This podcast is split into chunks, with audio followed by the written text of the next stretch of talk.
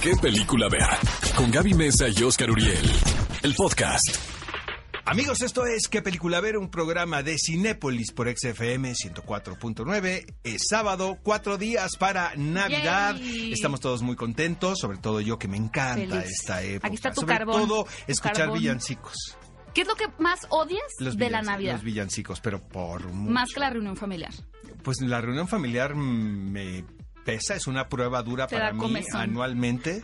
Pero pues ahí la voy libre. ¿Sabes qué? Mira, el cinismo funciona rete bien en la cena de Navidad. Lo voy a aplicar, no es cierto, familia, ya sí te los quiero. imaginar cómo me pongo. Bueno, amigos, vamos a empezar con las noticias de esta semana. Y resulta que Denis Villeneuve, este realizador quebecois, es nombrado cineasta de la década en Hollywood. Una aseveración que yo puedo apoyar. Es, vaya, es muy difícil decir quién es el mejor director de la década, quién es el mejor actor la mejor actriz. Ahorita vamos a comentar eso, pero La polémica. la polémica, pero creo que es una muy buena elección. Yo creo que de todas las películas que ha hecho este director, todas me gustan. E incluso algunas están dentro de mis favoritas. Por ejemplo, él dir- dirigió Prisoners, Enemy, Sicario, Arrival, la secuela de Blade Runner, que yo creo A mí que. me encanta es- la secuela, una está película a la par del malentendida, original. ¿Tú una está película malentendida? en su momento. O sea, A mí me yo maravilló. creo que debió haber tenido más éxito del que tuvo, ¿sabes? A mí me parece Porque una no le fue muy bien de- en ¿en taquilla, taquilla? honestamente. Sí. Para mí Una es la película más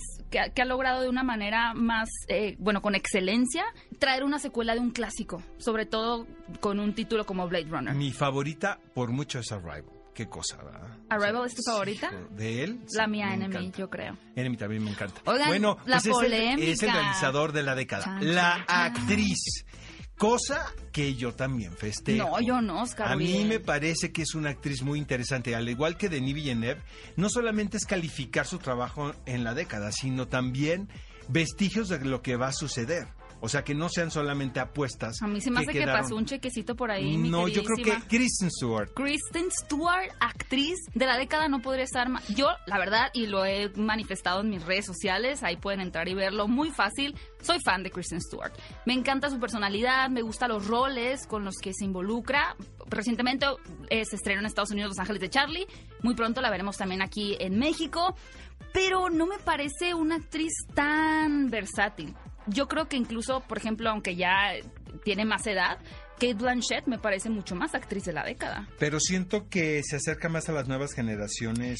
eh, Mm, no Kristen sé. Stewart. ¿eh? Yo cuando hablo de Kristen Stewart, la mayoría de los comentarios son que desde antes, no con esta noticia, son que ella no sabe actuar. A mí me encanta Kristen Stewart, no soy partidaria de que sea la actriz de la década, pero ustedes díganos a través de las redes sociales quién para ustedes hubiera sido realmente el actor o actriz de la década. Amigos, y hablando de mujeres talentosas, frente y detrás de cámaras, Olivia Wilde recibe críticas esta semana por su actuación como la periodista Kathy Scruggs en la cinta de Clint Eastwood, el trabajo más reciente de este eh, director con noventa y tantos años que sigue siendo muy prolífico.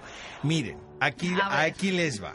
En la historia, que está basado en un caso real, eh, hay una periodista de nombre Kathy Scruggs, interpretado por Olivia Wilde, quien juega un papel muy importante dentro de la anécdota. En algún momento de la historia se da a entender de que ella consigue cierta información confidencial a intercambio de sexo. Corporal. sí. Corporal. Ahora, Que eso es como libertad creativa, es lo que pero argumentan, es que ¿no? mira, te voy a decir una cosa. ¿Dónde está lo malo si ella dice que sí?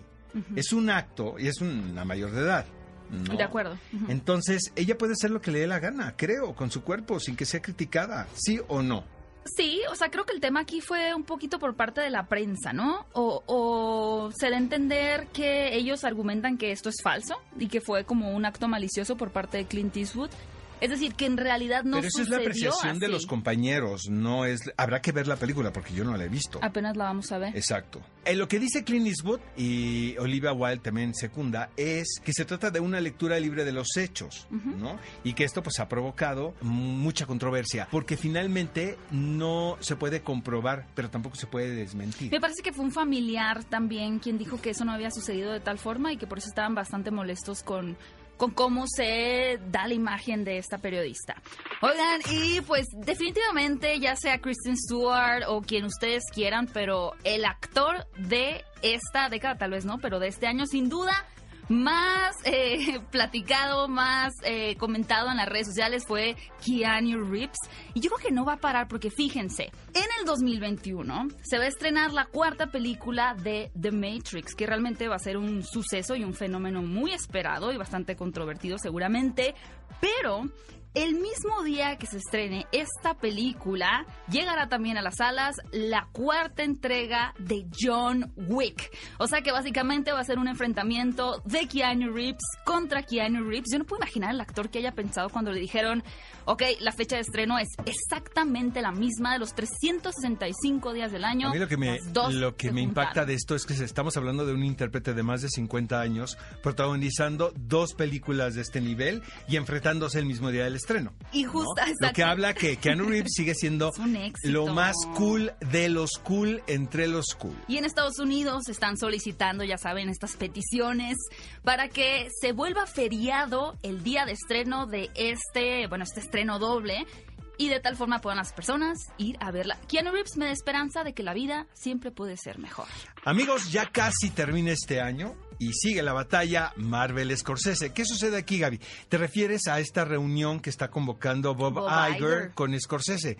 Yo siento que pues es una buena oportunidad para eh, aclarar varias cosas. Como patadas, aunque siento este, yo vi unos tweets ahí de verdad divertidísimos que le decían a Scorsese, no vayas a la junta porque es una trampa. It's a trap. Porque luego vamos a ver a Scorsese dirigiendo Black Widow 3, Black Widow 3, ¿no? El live action de Pinocho, ¿por qué no?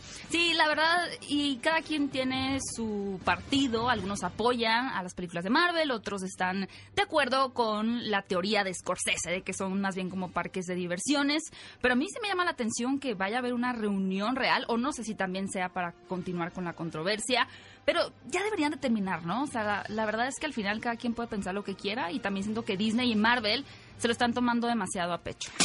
Ve a Cinépolis y utiliza el hashtag qué película.